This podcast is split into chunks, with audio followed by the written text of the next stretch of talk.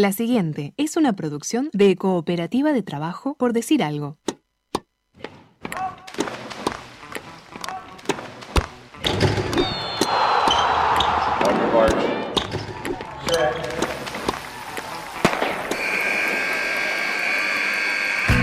Hay deportes. Hay deportes. Y en Por Decir Algo queremos hablar de todos. O de los que podamos desde este momento y hasta las quince. Por Decir Algo. Por decir algo. Temporada siete. Temporada siete.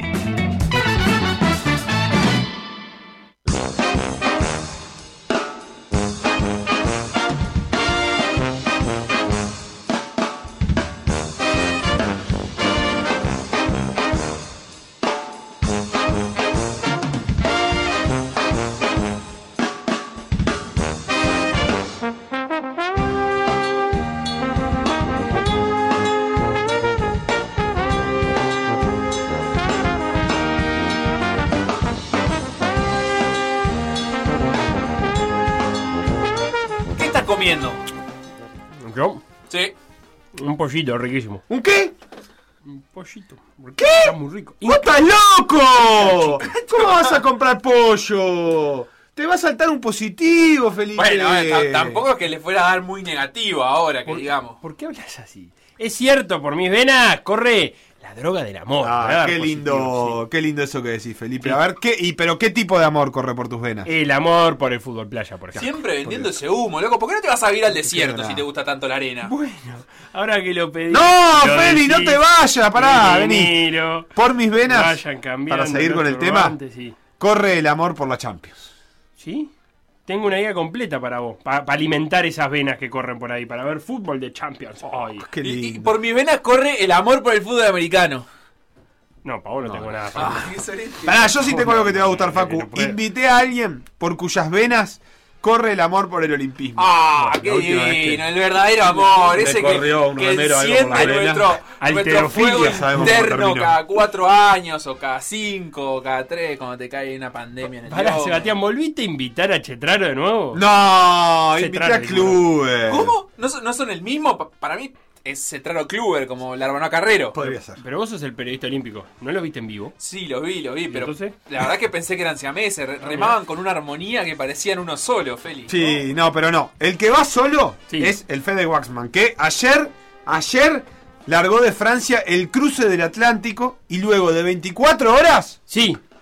Viene cuarto. Y ahora pues, viene tercero. ¿Y cuánto le falta? Eh, un montón, porque primero va a Canarias y recién después va al Caribe. Ah, así que tenemos días enteros para hablar de él, ¿viste? Hablemos de Fede, el nombre del programa de Kike Wolf. Hablemos de Fede, claro, ¿entendés? Claro. Es el nombre del programa de Kike Wolf sobre náutica oceánica, me encanta. Claro, que le habla a la principal protagonista, la caprichosa. ¿Quién? Que nosotras que la vela. Ah. Remo, vela y pollo. Completito el programa de hoy, ¿eh? Así que demos inicio a la edición novecientos uno de Por Decir Algo. El viernes vamos a llamar a Juan Andrés Ramírez, por ejemplo. Sí. novecientos. ¿El viernes es? Eh... No, el jueves. El jueves llamamos a Andrés. A Juan Andrés Ramírez, el novecientos tres es Juan Andrés. Un programa, el novecientos uno, que nunca comió hormonas de crecimiento y quedó chiquitito. Por Decir Algo, en vivo, hasta las quince, en eme veinticuatro.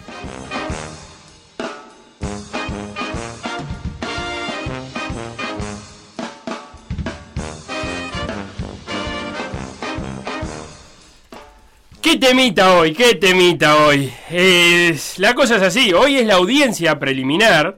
Esto es sí, la parte eh, informativa. Ajá. Eh, la audiencia preliminar del caso Canobbio y el consumo de esta hormona de crecimiento para animales, no de uso veterinario. ¿Vos decís que le afloje, le afloje a este pollo peruano que compré ahí cerca eh, de tu casa? Eh, cerca de casa. El Inca Chicken, ¿eh? Tengo que ir. ¿Alguno probó Inca Chicken, Benito no. Blanco y Lama? No, pero tampoco voy a probar este porque... Chivo? No sé, pero tengo ganas de ir y si alguno fue que me avise. ¿Cómo que llama la sustancia de Canobbio? ¿Bodalona? ¿Badalona? Bo, eh, ¿Badalona? Juventud Bolden, de, ba- Boldenona. de Boldenona. Para ¿Cómo? mí es Boldenona. ¿Boldenona? Para mí. Bueno, que es la sustancia que dice haber consumido... Que llegó al organismo de Canobbio a través de haber consumido un pollo eh, que estuve leyendo por ahí...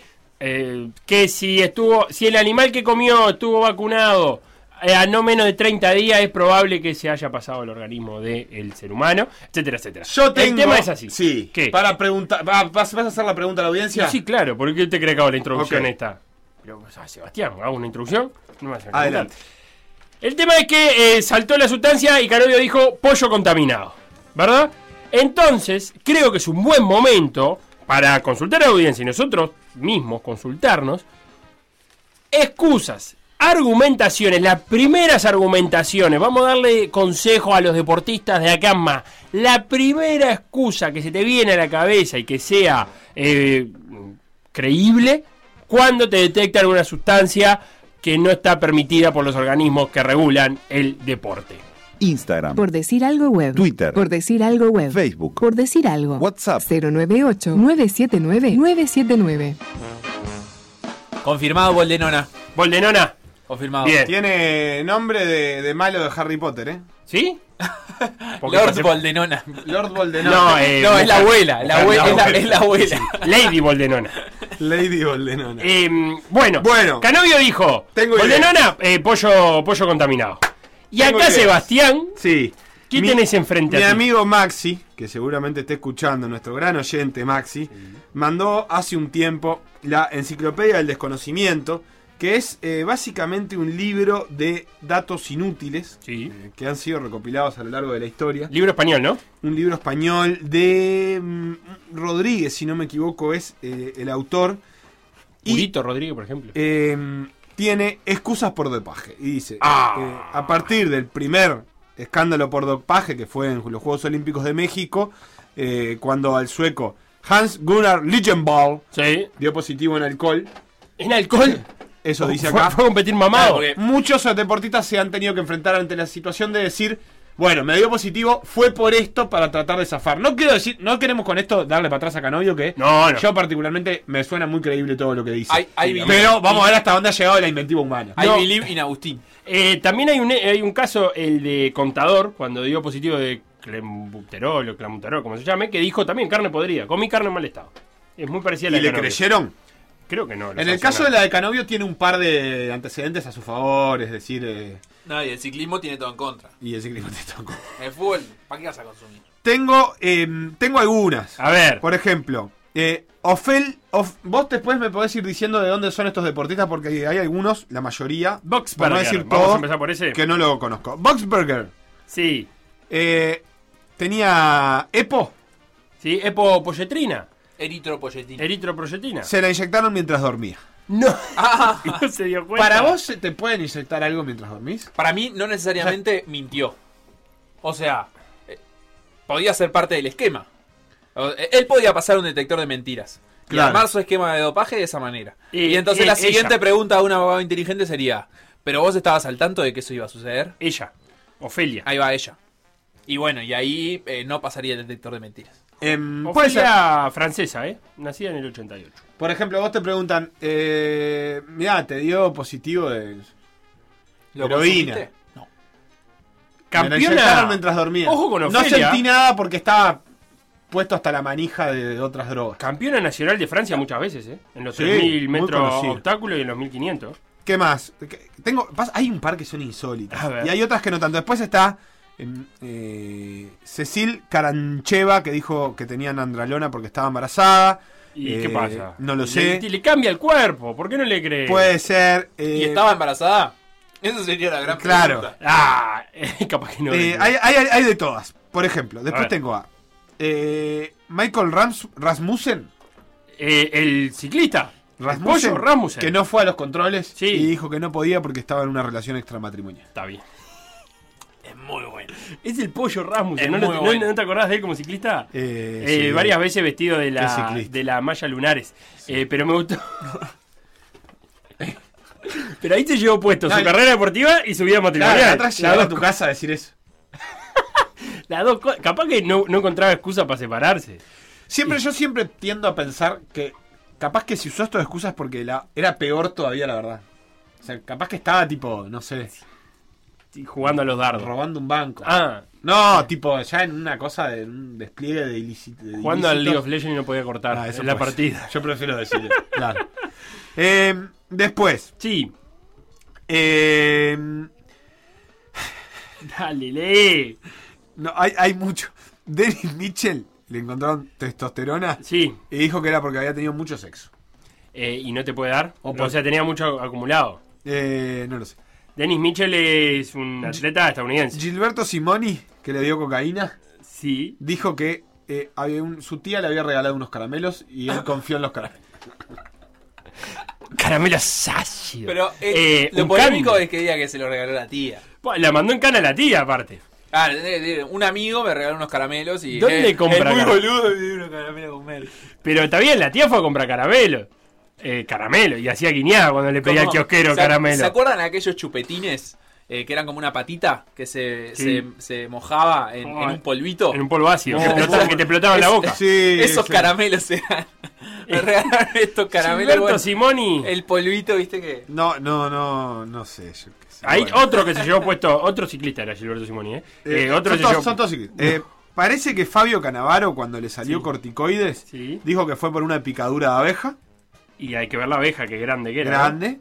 Parece que eh, la señora Fátima Belain, Belain Fátima sí, dijo que hizo? la había absorbido a través del agua de lluvia. ¿Qué cosa? La EPO. Llueve EPO, es la de Juan Liguerra esa. Ojalá le llueva en otro proyectil en el campo. Eh, ¿Cómo sigue? es, la de, es la versión de Juan Luis Guerra. Con razón, pero llueva. Ahora entiendo por qué a Colombia, a Colombia ah, le va bien. Ojalá que llueva Colombia, EPO en el campo, ¿entendés? Que ojalá. Caiga un aguacero de polletina. Eh, ojalá que llueva EPO en el campo, me gusta eh, mucho. Después eh, tengo. ¿Qué? Eh, eh, Alberto Contadores al Clembuterol, ya le dijiste, sí. se había comido un chuletón. Chuletón en mal estado. En mal estado. Eh, Ahí está, ojalá que llueva EPO en el campo, mirá. Eh, para, vas a leerla. Ahí Dieter Baumann ¿Sí? dijo que la nandralona se la habían puesto sus rivales en la pasta de dientes.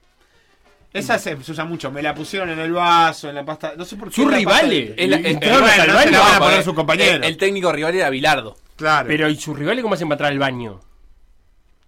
Para dejarle la pasta. Sí, Felipe, Yo, no el otro, hace detalle. poco me crucé con una frase que era: eh, solo confía en las personas que tienen acceso a tu cepillo de dientes. ¿Cómo? Me pareció linda la frase. Ah, Solo yo tengo con... una anécdota terrible con eso, pero no bueno, la voy a contar. Pará, vas a leer lo que dijo. ¿Te usaron el cepillo de dientes? ¿Cuánto tiempo más tengo? Porque tengo un montón. No, ¿y Javier Sotomayor? Bueno, Javier Sotomayor, la conocida, complot ¿Sí? de la C I A. Le dio sí. positivo cocaína y fue la C I A. Que, sí, bueno, que se la habían puesto en el aire acondicionado, decía. ¿Sí? Decía sí. la C I A. O sea, me parece, me parece fuerte lo del aire acondicionado, pero si, o sea, si no me explica la razón... Te digo que fue real. Está la de... O sea, acá creo, creo en Sotomayor. Tengo a Richard Gasquet que dice que le dio cocaína, besar a una adicta a la cocaína, que fue lo que dijo qué brasilero de la Vuelta Ciclista, que le dieron es mate verdad. con cocaína. Hace poquito, ah, sí, tres años. Que, que le dieron mate. Eddie nos va a decir ahora, pero... Eh, pará, y la de Mark Bosnich, el, el jugador de fútbol australiano. Sí, esta es la mejor. Esta es buenísima. ¿Qué rompió? Esta para los chicos. Le dio positivo Educativo. cocaína. Y que... Te dio positivo, Mark Bosnich, arquero de Australia. ¿Y qué dijo Mark Bosnich? Eh, dijo, le quería mostrar a mi novia cuáles eran los peligros de la droga. ¡Consumiéndola!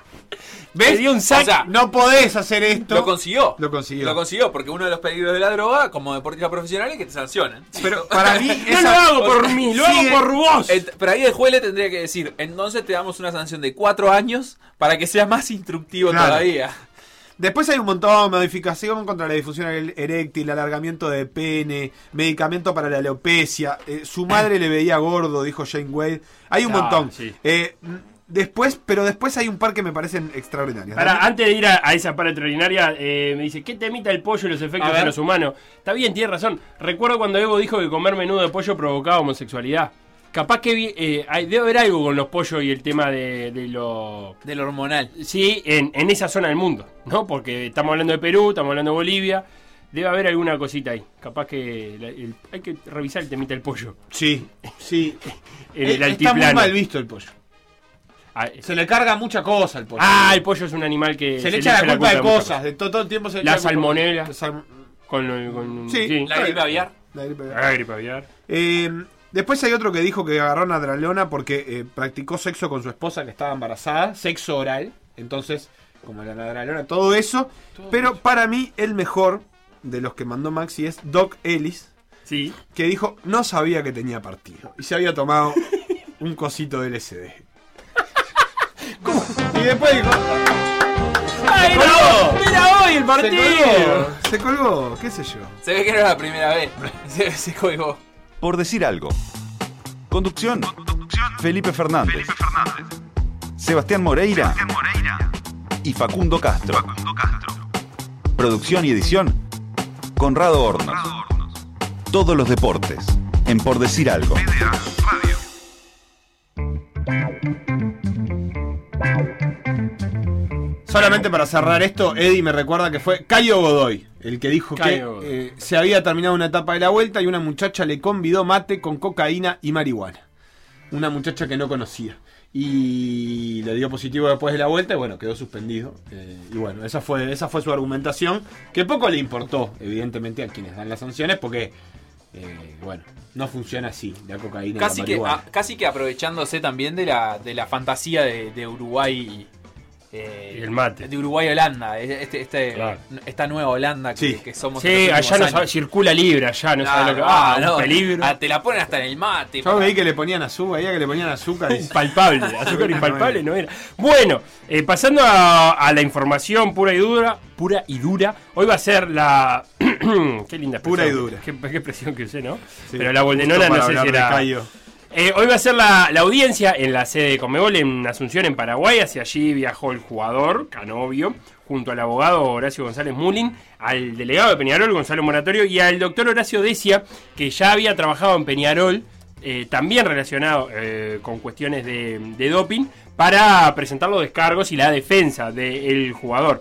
Hoy leí una nota de Ovación de algunas explicaciones que dan los médicos de cómo la boldenona puede llegar al organismo de, de, un, de una persona, porque no es una sustancia que consuma el ser humano. Y ahí, bueno, explicaban algunos que sí, justo el pollo que se come fue un pollo que eh, estuvo inyectado con boldenona menos de treinta días antes del consumo, puede ser que queden restos que después se eh, sigan en el, en el cuerpo humano o se puedan rastrear en el, en el cuerpo humano. Canobbio dio positivo de esta sustancia en un control antidoping donde también se sometió Gary Cajelmacher, que no la tuvo, pero bueno, cada organismo es diferente. No, incluso, capaz que comió otro pollo. Capaz que comió otro pollo. O sea, eso es directamente posible porque en un plantel de, no sé, veinte personas o más que están integrando una delegación, no todos comen el mismo pollo. Por más que todos no, coman claro. pollo, sí, sí. no todos comen el no mismo. No hay pollo tan grande, decís vos. Eh, no, claro. Sería un avestruz. Claro. Va a alimentar un plantel entero. Tal pollo cual. Libera. Bueno, cuestión que el jugador va a ir hoy y volverá a Montevideo y viajará el jueves, eso lo confirmó. El, el asunto es que, que en este caso, Facu, acá me, me baso un poquito en, en, en, en, en, tus, en tus años de escribiendo sobre este tema. Por más que se demuestre la inocencia del jugador, si la sustancia está en el cuerpo, muchas veces los organismos internacionales que controlan esto igual... Eh, sancionan, aunque sea leve la sanción, aunque sea por poco tiempo, terminan sancionando al deportista. Por más que haya demostrado esa inocencia o que haya sido un accidente. Lo que pasa es que yo creo que ahí también eh, cabe mucho de, de, de dónde vino esa droga. O sea, si, uh-huh. si realmente se, se puede comprobar o se, o se puede armar el caso alrededor de que vino de un alimento que además... Hay, hay un antecedente que es el de Farah, el tenista colombiano. Que sí. En dos mil veinte le pasó lo mismo y consiguió comprobar que había comido eh, carne... que en Colombia es de venta libre, o sea, no, no es una sustancia que se considere perjudicial para la salud, claro. ni que esté prohibida, o sea, no, eh, en, el, en el mercado colombiano no, nadie iba a prohibir la venta de carne con boldenona, y entonces, está, eh, él puede argumentar, pero si no te avisan, eh, para un atleta es, es, es obviamente eh, pasible de sanción. Los médicos están muy seguros que la boldenona viene de Perú porque es una sustancia que en Uruguay no se utiliza, claro. Entonces no pudo haberla ingerido en Uruguay. La veo, la veo difícil, por ejemplo, si vos te da positivo de E P O, que es una sustancia sí. que se usa habitualmente para... Eh, o sea, no, no, no la encontrás en, en no, el caso de carne. Que es que, en, no, lo en, que pasa muchas veces es que... Ta, si encontrás E P O no, pero sí algunas sustancias que enmascaran, digamos. Ese es el problema. Claro, hay veces que apare- no aparece el E P O, pero aparece una sustancia que sirve para enmascarar y entonces ahí saltan algunas alarmas. Pero tampoco es el caso. Tampoco es el caso de, de Canobbio, sin lugar a dudas. Pero sí. quiero decir, ahora entramos en un terreno legal que muchas veces no, no va por el lado de la justicia. Recuerdo el caso de Andrés Silva también, que terminó comprobando su inocencia, ¿no? Con unas vitaminas contaminadas. O sea, sí, por lo menos pero, no, no recibió sanción. Solo pero una estuvo preventiva. Sancionado, igual estuvo sancionado un tiempito, ¿no? A mí me da la sensación que sí, preventivamente. Puede ser que unos seis meses. No sé, claro. igual perdió perdió como eh, las competencias que había ganado, los resultados que había, los registros de resultados que había tenido recientemente los perdió, eh, pero después pudo competir, por ejemplo, en los Juegos en dos mil dieciséis. Eh, pero bueno, por ejemplo, ahí es otro caso distinto. Él incluso le hizo un juicio al laboratorio Eh, claro. Pero bueno, pero lo que, que, que quiero que decir había, es... que había, que proveía eso. Pero ahí vos estás tomando una suplementación. Está bien, pero en este el... caso es realmente, si, si, si ellos eh, consiguen comprobar que, la, que la, incluso las cantidades, ¿no? Porque supongo que ahí para armar el caso, para la sanción no importa, pero para armar el caso de probar, decir, no, sí, esto lo consumió con la comida, eh, si es mucha la cantidad, es poco probable que sea. Pero mi comida. Punto es que eh, en estos casos que estamos hablando, tanto Farah como Andrés Silva, el de Farah no sé, pero el de Andrés Silva, se comprobó su inocencia e igualmente le cabía una sanción. Claro, pero por eso, por eso mismo, el de Farah no, Farah zafó. Eh, pero la diferencia es, una cosa es comer algo y otra cosa es estarte suplementando con algo. No es lo mismo, eh, y, y, y bueno, o sea...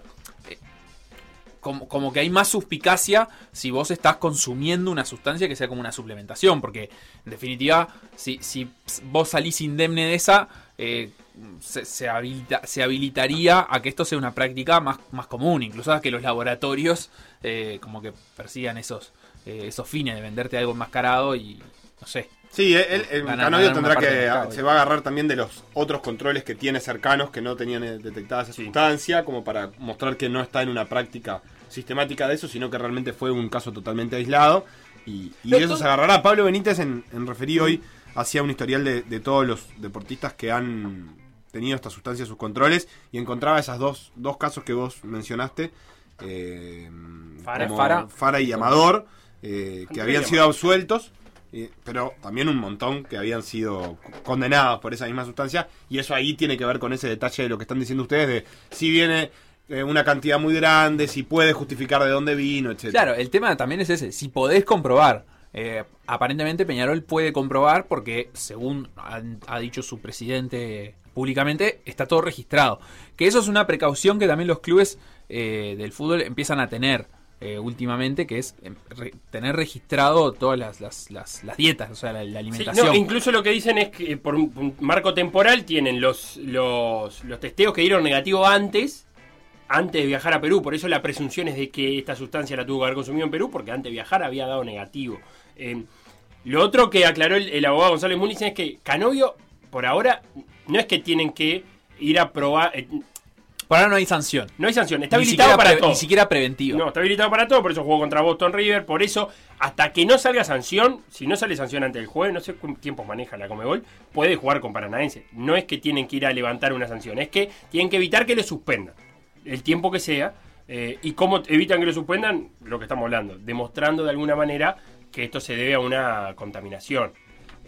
Creo yo que el ambiente de Peñarol, incluso la familia, ha sido muy convincente. Vos lo decías en, en, ahora en la charlita. Es creíble la postura de Canobbio, ¿no? Sí, o sea, a ver, lo que quiero decir es que tiene esos elementos a favor. Yo no tengo, obviamente, elementos para creerle ni dejarlo de creer. Sí creo que, si, si se puede amparar en algo, es que es una sustancia que por lo menos tiene algún camino que no sea el del doping. Hay otras sustancias, que creo que es un poco también lo que decía Facu, que solo tienen ese camino para llegar o que por lo pronto implican... Porque muchas veces hay una cuestión con el doping que también... Eh, no todo es un doping, digamos, de, de mala voluntad y de intención de hacer trampa. También hay cuestiones que tienen que ver con el doping, que tienen que ver con que vos, en, en determinado rendimiento de élite, tenés que ser muy consciente de lo que, de lo que consumís. Y por ahí vos consumiste algo que efectivamente no pensaste o no lo pensaste conscientemente para que sea... una cuestión de dopaje o de hacer trampa o de una cuestión moral. Te tomaste una cantidad de aspirina. Pero bueno, también claro. Parte del deporte de élite es tener control de lo que uno, de, de, la, de la ingesta que tiene. Le pasó al remo y lo veníamos hablando en, en, el, en, sí, en los Panamericanos. Claro. No es una cuestión de moral y de ética la sanción solamente. Es simplemente, en este marco, después podemos discutir si eso está bien o está mal, es... que también en determinado momento uno tiene que hacerse cargo. Y si se, te estás tomando un suplemento, hay que ser muy riguroso con que vos no te pases de ese límite. Y después si te pasás, podrás decir, yo no quería, me pusieron de más o lo que sea. Pero bueno, quienes sancionan tienen un marco. Vuelvo al abogado González Mullin, dijo que eh, en caso de lograr probar... Salud. Casi me muero. En bueno, caso de lograr probar que se trata de una contaminación, puede ir desde una amonestación hasta sanción de un año. O sea... La, la mínima sanción que puede haber es una amonestación. Algo va a haber. No es que salga eh, totalmente eh, sin antecedentes. Va a haber. Lo que sea mínimo, lo mínimo que puede haber es una amonestación que en términos deportivos no significa nada. Simplemente una advertencia en caso de que vuelva a aparecer otra sustancia en el futuro. Pero que aún así, demostrando la contaminación, puede caberle una sanción de tiempo. Sí. Eso es lo que me parece que tiene que quedar claro, eh, que la inocencia va por, por carril diferente a, a, a las sanciones. Se puede sancionar y ser, eh, y ser inocente igual. Exactamente. Bien. Bueno, hasta ahí la cuestión Canobbio, que no es la única cuestión de fútbol que tenemos eh, para hoy, ¿no, Felipe? Porque hoy hay actividad de fútbol internacional hay interesantísima. Un, hay un martes muy cargadito de fútbol. Tenemos Champions y tenemos semifinal de, de Copa Libertadores. Sí, señor. Aquella que salió cero a cero, que rompe la Hulk. Sí, señor. Atlético Mineiro contra Palmeiras. Eso es hoy veintiuno a treinta. veintiuno a treinta. ¿Se engancha de Atlético Mineiro? Sí, en Atlético. En la ciudad de Atlético. En la ciudad de Atlético eh, será este partido, veintiuno a treinta, horario de cruce de brasileños. Eh, ah, no linda me, final. Sí, no, linda me quiero, semifinal. No me quiero ir del bloque de Canobbio sin antes desearle un feliz cumpleaños a, a todos Canobbio. Los... Eh, escuchas Mirasoles, ¿verdad? Uy, mirá cómo entraste en esa. A todos los escuchas Mirasoles. Mirá cómo entraste en esa. No, pero si ustedes, ustedes, ustedes, ustedes son los del trece, vos. Eh, vos invi- yo cuando vos cuando me invitas a tu cumpleaños te pregunto pa, ¿cuándo cumplís años? Yo no te pregunto, pa, yo voy. ¿Y eh, cuándo cumplo años yo? No sé. Por yo eso tampoco. Me tenés que invitar. Yo porque no sé si nací eh, un año o unos años bueno, después. Cada uno. Está, nada, ciento treinta años festeja Peñarol y, y aquellos que tengan ganas de festejar que lo festejen. Champions League. Hoy, trece cuarenta y cinco. Te tengo que dar una guía, me parece que necesito una guía porque hay mucho partido y hace tiempo que se jugó la fecha uno, pasó mucha agua bajo el puente y no nos acordamos nada. Hoy sí. trece cuarenta y cinco. Ya, ya empezó. Está, está prendiendo el partido. ¿Cómo va? cero a cero. Está. Ajax Besiktas. Eh, Ajax. Los holandeses vienen de ganarle cinco a uno al Sporting de Lisboa. ¿Te acordás vos? No. No. Hizo cuatro goles un irlandés de apellido Haaland. O sea que hay que ver si anda derechito o eso fue cosa de una sola vez Férico. Como el cometa Haaland. No, el cometa era el chiste. Ah. El Besiktas, ¿sabés quién está jugando en Besiktas? Eh, Pjanic, ¿te acordás de Pjanic? Aquel cinco bosnio que la rompía en la Juve y luego se fue a un Barcelona con peligro de derrumbe. ¿No te acordás de ese cinco? Sí, se lo cambiaron a la Juve por Arthur. Por Arthur. ¿Y dónde está Arthur? A todo esto. Un negocio ese, nadie sabe que fue a parar. ¿A dónde fueron a parar ninguno de los dos? El ídolo bosnio. Sí, en sí. La Juve, la verdad que no, lo, no, lo estoy, no, no estoy viendo la Juve, así que no sabía de, de este dato. Bueno, perdieron, el Besiktas viene de perder el local contra el Dortmund. Nivel de mirabilidad de este partido, cinco puntos. Porque en el Ajax siempre hay cosas. cinco de diez. De, ¿cinco de diez? Sí. Siempre hay algo para ver en el Ajax. ¿La final es diez? ¿La final de qué? La nivel Champions. De mirabilidad de una final de Champions es... Sí, ahora vas a ver que vas a ver que pongo una nota nueve, por ejemplo, en uno de los partidos. Nada, tenés cinco, ¿no? Que ten... descalibrado. Bueno, cinco. Ah, pero, pero ¿el puntaje es para fase de grupos o para general? General, ahora, hasta ahora, a esta hora. Nivel de mirabilidad. ¿A esta hora? Sí. O sea, si tenés que mirar sí o sí un partido... No, no tengo que hay. Mirar, pero... No lo mires. Yo le digo a mi, a mi audiencia, no lo miren. Claro. Vean un libro, vean una película. Vayan a un museo. Ah, estoy de acuerdo, ¿eh? Salgan a caminar, escuchen no, música. Vos, sí, hagan su licuado de fruta. ¿Qué sé yo? Pero, ¿por qué no puedes ver un partido mientras un licuado? No. A esta misma hora están jugando, Sebastián. Shakhtar Donetsk, Inter Milan. Este es el grupo que es igual al año pasado. Es el Shakhtar, Inter, Real Madrid, igual, igual, igual. Pero ahora el Inter anda bien. Aunque en el arranque perdió eh, cero uno con el Real Madrid. cero a cero va este partido. Ta. El Shakhtar, está jugando vecino, nos dio la alegría de perder contra el Sheriff Moldavo, ¿te acordás? En la primera fecha. El Shakhtar jugó con ocho brasileros, dos ucranianos y un burkinés. Pero este ta. Es un lindo partido para ver. Dejan el licuado de frutas. ¿Sí? Y bueno, sí, es un lindo partido. Juega vecino titular. Juega vecino titular, juega Edin Seco, juega Lautaro Martínez, bueno, juega nivel, Varela. Nivel de mirabilidad. Varela, Nicolo mí. Varela, ¿no? No, no, no Gustavo no, Varela. Gustavo, no, claro. Nivel de mirabilidad le puse cuatro yo a ese partido. ¿Menos que al otro? Sí, sí. ¿Pero cómo va a ser peor que el otro, Felipe? Mirá este lo que acaba de pasar. Jugada del Ajax. Hay que ver al Ajax siempre, vos. Bueno, a las cuatro de la tarde. Paris Saint-Germain, Manchester City. Sí. Messi versus Guardiola, Qatar versus Emiratos. Eh, por este tipo de partidos pagamos el cable. Bueno, en no. realidad, por este tipo de partidos pagan el cable nuestros padres. Para, yo, por y este tipo de partido. Eh, chupamos. Eh, eh, pienso que el fútbol está al borde de la muerte. Oh.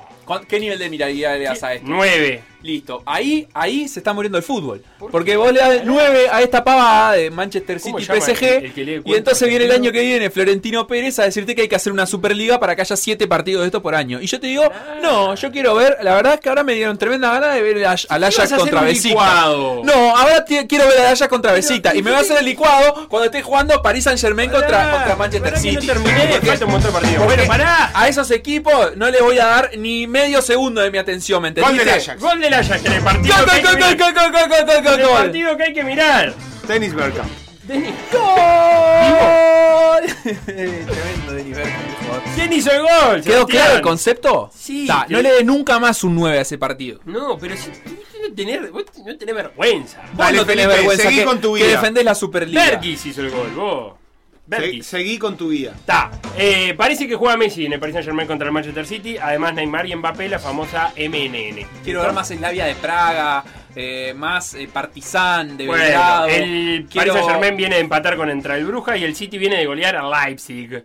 Eh, eso es a las cuatro de la tarde. Entonces todo lo demás que pasa a las cuatro de la tarde pasa a segundo plano. Leipzig Brujas, perfectamente simulable. Suerte a Federico Rica y después nos cuenta cómo salieron. Porto Liverpool, hay que ser muy hincha de Liverpool para verlo, así que lo voy a ver. Ah, era para sacarme cartel. Okay. Milan Atlético de Madrid. Este está bueno. Veremos los goles de Suárez no. en videos de Twitter o las críticas si no los hacen. También es Josema versus Zlatan. Pésimamente calibrado. Este es un lindo partido para ver. ¿Pero dejás de ver Paris Saint-Germain Manchester City? Por supuesto. Sí. sí. Si van a, no a la Superliga. Dale. Eh, Borussia Dortmund, Sporting Lisboa. Eh, hay que ver qué récord rompe Haaland hoy. ¿Haaland está? Lleva, hoy va a cumplir el partido número dieciocho. Lleva veintiún goles. En, en Champions. Champions. veintiuno en dieciocho. ¿Sabes cuántos goles hizo Cristiano Ronaldo en sus primeros dieciocho partidos de Champions? diez. Cero. ¿Eh? ¿Cero? Cero. Es el goleador de Champions, ¿no? Pero en los primeros dieciocho hizo cero. ¿Pero dónde jugaba? No sé, pues Haaland hizo goles en el Salzburg. Se la daba todas, se la daba todas a Van Nistelrooy lo que pasó. Claro, cero. Lo dice Marca. No y me el me mejor me partido de la fecha. Real Madrid, eh, Sheriff. Sin lugar a dudas. ¡Ay, shot the Sheriff! Eh, pero no le disparé al diputado, por suerte, porque si no sería un lío político con España de proporciones. Recién hoy me enteré la segunda frase de esa canción. No sabía muy bien qué decía. Eh, nadie sabe. I shot the sheriff, pero no le disparé al diputado, en inglés. But I don't shot to the deputy. Eh. Escúchame, este es un lindo partido porque el Sheriff ganó el primer partido. Sí, contra el Shakhtar. Sí. Y a mí me gusta para ir a ver al Sheriff ganar en Tras... España. ¿Sí? Sí, señor. Este es un partido que hay que atender porque... ¿Por qué? Puedes, y porque si gana puede ser histórico. Yo ya es que... histórico que haya ganado. No, está bien, pero si el, el día que cae el Real Madrid de local contra un equipo de Moldavia, sí. vos no estás atento, es una pena, porque eso no va a pasar nunca. Después si el Real Madrid se pone dos a cero, no le das pelota y Cambia. ya está. Ahora, entonces ¿yo qué hago? Empiezo viendo Real Madrid Sheriff a las cuatro de la tarde. Estás atento. Lo que tenés que hacer es estar atento, porque si va cero a cero a los quince del segundo tiempo, vos ahí tenés que empezar a mirar. ¿Cuándo E S P N va a hacer el carrusel de partido como hace la N F L? Es maravilloso. Y lo ¿Eh? que pasa es que lo tiene divididos lo... con, con Fox. Sí, son el mismo dueño igual. Bueno, pero... Pero yo quiero un canal, quiero que me pasen cada uno un partido y un canal que me pase todo. Eh, ya lo inventó la R A I, eso se llama sí. la Giostra de Gol. El y, lo carrusel, que, y la verdad es que lo que pasa es que la N F L es la liga mejor marketingada del mundo. No hay vuelta. Hay vuelta. La, la, la liga mejor marketing. Hoy está lindo, me pongo a las cuatro de la tarde, pongo eso. Entonces, si hay gol de Real Madrid, si hay gol del Liverpool, si Haaland hace un gol. Es hermoso. Si eh, Messi hace una gambeta. Eh, cuatro pantallas en algunos momentos, eh, cuando claro. está candente, hay un tiro libre para uno, un córner para otro, le expulsan a otro, pin, dividís tres pantallas, mostrás, coso, un, un comentarista. Todo, un solo comentarista, todo, todo le vamos a ordenar y es bien. Eh, bueno, ya está, muchachos, eso es lo que hay para ver en el día de hoy, más la semifinal de la... Copa Libertadores. Sí, ¿verdad? La semifinal de la Copa Libertadores que eh, después tendrá el otro partido entre Barcelona y Flamengo que me parece que está mucho más encaminado, o sea que en realidad, a ver, está mucho más encaminado. Le ganó dos a cero, mañana sí. es ese partido de vuelta, el Flamengo ganó dos a cero la ida, así que esta es la semifinal de Libertadores que tiene un poco más eh, de picante y la que por lo menos sí, vale igual el la otro de, el, el, el Barcelona mostró ser competitivo, sí, le, le echaron a uno muy temprano, ¿no? En el, en el partido y terminó desvirtuando un poquito el trámite, pero me parece que va a ser peleón el Barcelona Guayaquil. Sí, pero tiene la, el problema del gol de visitante que sí. te, te complica la vida y un golcito ya te recontra complica la vida. Tampoco esta serie tiene necesariamente que ser pareja, ¿eh? Atlético Mineiro eh, Palmeiras. Sí, porque en realidad el Palmeiras no la pasó bien en el partido de ida, no, no sé si lo vieron y, y además eh, están mucho mejor, está, está ¿eh? ocho puntos arriba, por ejemplo, ya le sacó el Atlético Mineiro al Palmeiras. En son el, el uno dos de Brasil. Son ahora. El uno dos de Brasil, eso es cierto, pero le sacó varios puntos. El uno dos relativo en realidad porque el Flamengo tiene dos partidos menos. Los puntos ganados. Que claro, que si lo gana se pondrá más cinco del Atlético Mineiro, que está bastante cómodo. Pero bueno, hoy, hoy es el, el, sí, el partido entre el uno y dos brasileño y entre el Atlético Mineiro que es como el mejor equipo brasileño pero que viene pasando un poco a los tumbos porque, eh, bueno... le costó ese partido, esa serie con Boca que quedó como muy atravesada. Hecho el repaso futbolero, vámonos a la tanda que a la vuelta viene Felipe Kluber. Lo que pasó en Por Decir Algo, revivirlo en p d a punto u y o buscar los podcasts en Mixcloud o Spotify.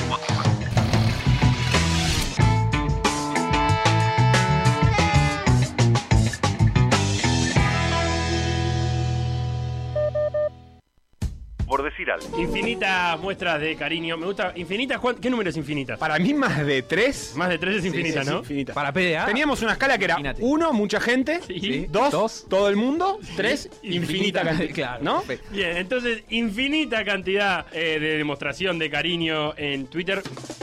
Otra idea estúpida del equipo de Por Decir Algo. P D A Radio.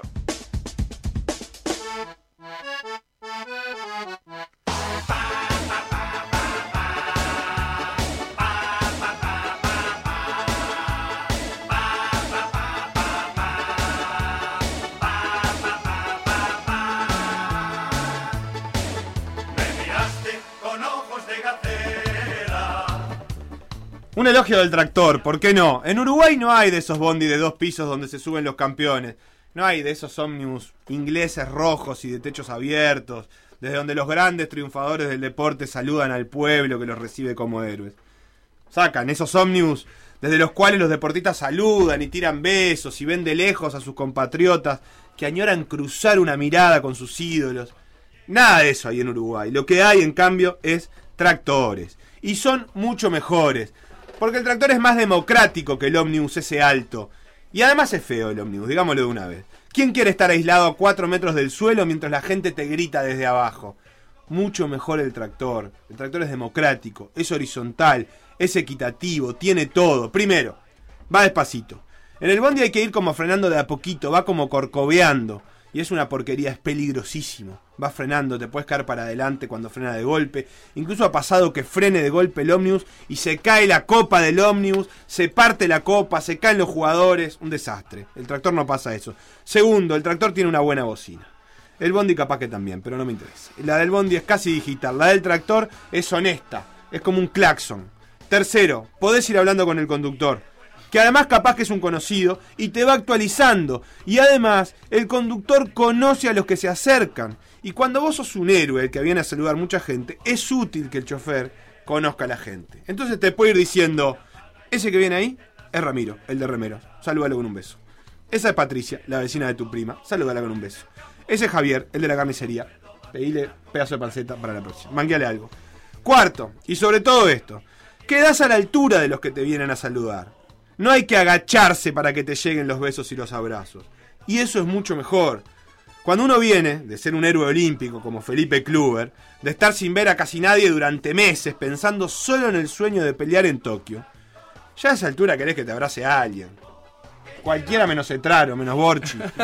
Cualquiera, Ramiro el del Club de Remeros, Javier el de la carnicería, y capaz que especialmente Patricia, la vecina de tu prima, ¿por qué no? Por eso Felipe Kluber, el héroe olímpico de Tokio, que se pasea por todo Mercedes montado en la rueda de un tractor, está a la altura del pueblo que lo va a recibir. Es un tractor envuelto en la bandera de Remeros que recorre esa noche invernal y nadie está cansado. Han pasado días de festejos por la campaña de los Remeros Kluber y Cetraro, y después de esas noches tensas y festejadas, es momento de devolverle a Felipe el cariño. Orgullosos de vos, dice una bandera que firma la familia del Remo. Orgullosos de vos, de poder abrazarte, de besarte, de saludarte, de contarte cómo vimos la carrera, de estar cerca. Todas cosas que permite el tractor y no el bondi rojo ese horrible. No saben nada los ingleses. Ya van a venir a pedir tractores para poder recibir a sus héroes olímpicos y no sé si se los vamos a prestar.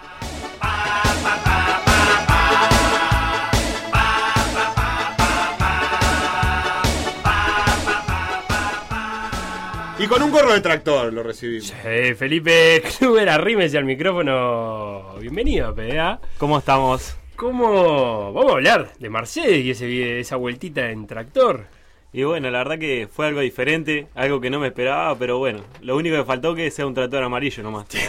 Y era completito. Pero era verde, era verde.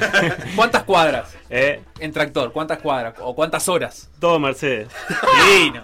Sí, la verdad que fue una verdadera fiesta. Me, me habían hecho la cabeza de que salimos del aeropuerto que íbamos a dar la vuelta en el camión de bomberos. Ah, eso es lo que te habían prometido. Sí. Y ahí cuando yo tenía que cambiar la presentación. Esa buena. Y cuando llegamos ahí me, agua. me bajé del auto y me dice, vení, vení para acá que, que, que para el camión no va, vení para acá, y tenía el tractor escondido ahí, la verdad que... ¿De quién era el tractor? Muy emocionante. Era de, de uno de los directivos de, del club que, que, ta, que tiene campo y una empresa. Y, ta, y se les ocurrió llevarme el tractor. En la rueda, en la rueda de atrás iba, como en el paragolpe. En el digamos. guardabarro. En el guardabarro, eh, paragolpe sí. no, nada. Aparte, que... en el, el tractor se puede salivar, eso quería decirte en la presentación. Pero no iba salivando. No, pero a diferencia de saludando. No, ah, era no parecido, parecido. Pará, ¿y vos te, te, te ibas haciendo esa imagen en la cabeza de, de, del pueblo, de Mercedes, cuando, cuando volvieras? Y bueno, o sea, sabía que me habían llegado muchísimos mensajes de mi ciudad, de club, de toda la gente conocida y de gente que ni siquiera conocía el Mercedes, pero bueno, eh, o sea, sabía que iba a ser una, una, una fiesta grande, iban a hacer una caravana y todo, pero no de tanta magnitud, ¿no? O sea, todo todo lo que fue en, en, en una cuadra no había menos de diez personas, o sea, en, en cada cuadra, no había una cuadra sin una persona, o sea... Fue impresionante toda la gente con banderas, saludando. Y bueno, la verdad que emociona mucho saber que, que todo lo que, lo que llegamos a hacer en, en un pueblo chico, o sea, como Mercedes, ¿no? Y, y de, de, de todo eso que se llegó, hubo un video que, que fue como bastante popular en Uruguay. No me acuerdo si fue el, la regata de repechaje o la de semifinal, eh, como que la estaban viendo ahí en el club y todos festejaban. Y es, ese video lo vimos todo, creo, en Uruguay. Pero yo te pregunto a vos, ¿era gente conocida? O sea, vos ves ese video y decís, no, mira, acá está mi padre, acá está, no sé, un tío, un primo. Eh, ¿Ubicás el video que te digo, el que estaban viendo en pantalla gigante en el club? Sí, sí, eh, miraron todas las regatas en el club. Eh, después les, me llegó el comentario que, que los habían retado por el tema del COVID, que no se podía uh. hacer la aplicación y eso, pero bueno, son detalles. Pero eh, los tenía, o sea, cuando, cuando viste ese video, no sé, me imagino habrá vuelto a la villa después de, de, de competir, no sé si en el repechaje, creo que fue la, la primera vez ahí que sí, como que la gente festejaba. Fue muy emocionante, o sea, o sea, me pasaban todos los videos de todos los días, de, de, de la primera regata hasta la última, que empezaron primero en, en uno de los salones chicos del club, después se tuvieron que pasar a la sala de bote que era más grande, y bueno, y el día de la semifinal estaba en la cancha de básquetbol y mirabas el video y era tipo todo un estadio de básquetbol mirando la pantalla gigante. Es. Y... Tremendo. Además, me, me ponía a pensar, Mercedes tiene eh, historia de remo, o sea, tiene costumbre.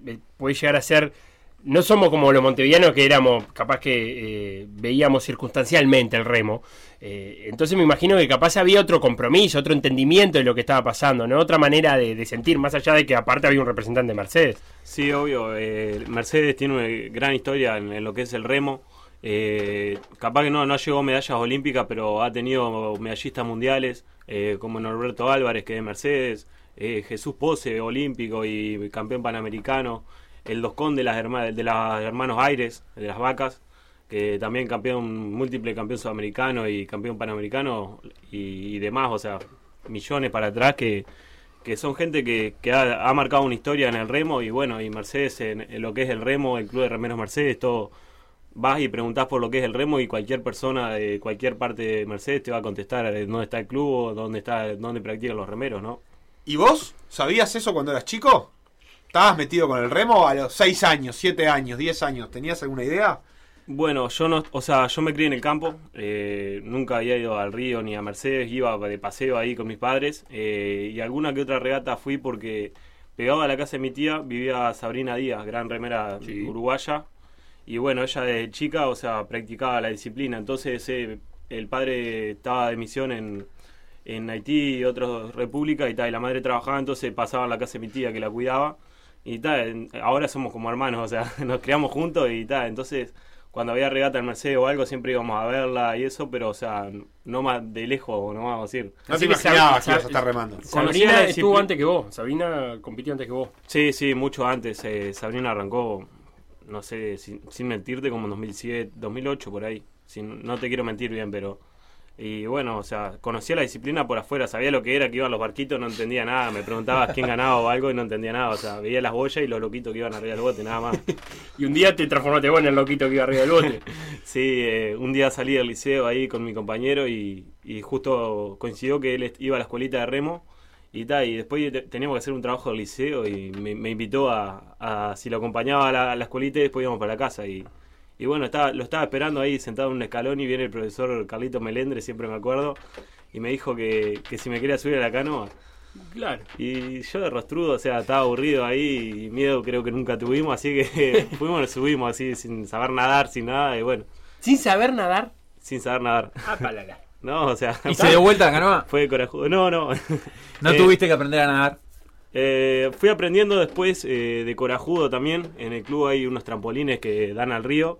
Y bueno, siempre cuando eso de escuelita y eso, siempre pasás jugando ahí en el río y claro. los trampolines. Y bueno, a lo primero lo miraba de lejos mientras conjugaban con Juan y, y ya de, después me hicieron tirar manijazo que me tirara y me tiré del trampolín. Y bueno, después ya vi que flotaba y... Pará, eh, te subiste a la canoa ya vi que y ahí flotaba no... buenísimo. La opción era no flotar, no, nada, claro. Y ahí capaz que teníamos que rever una cosa.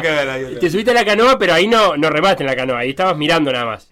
Eh, o ya, ya te tocó remarte, dio el No, tren. O sea, te agarraron, te ataron una piola de treinta metros. Y bueno, me acuerdo que salió con... Estaba el profesor en una punta. Y te, más, primero te enseñaba la estabilidad y eso, como tener con los remos y eso. Y después te enseñaba más o menos a remar.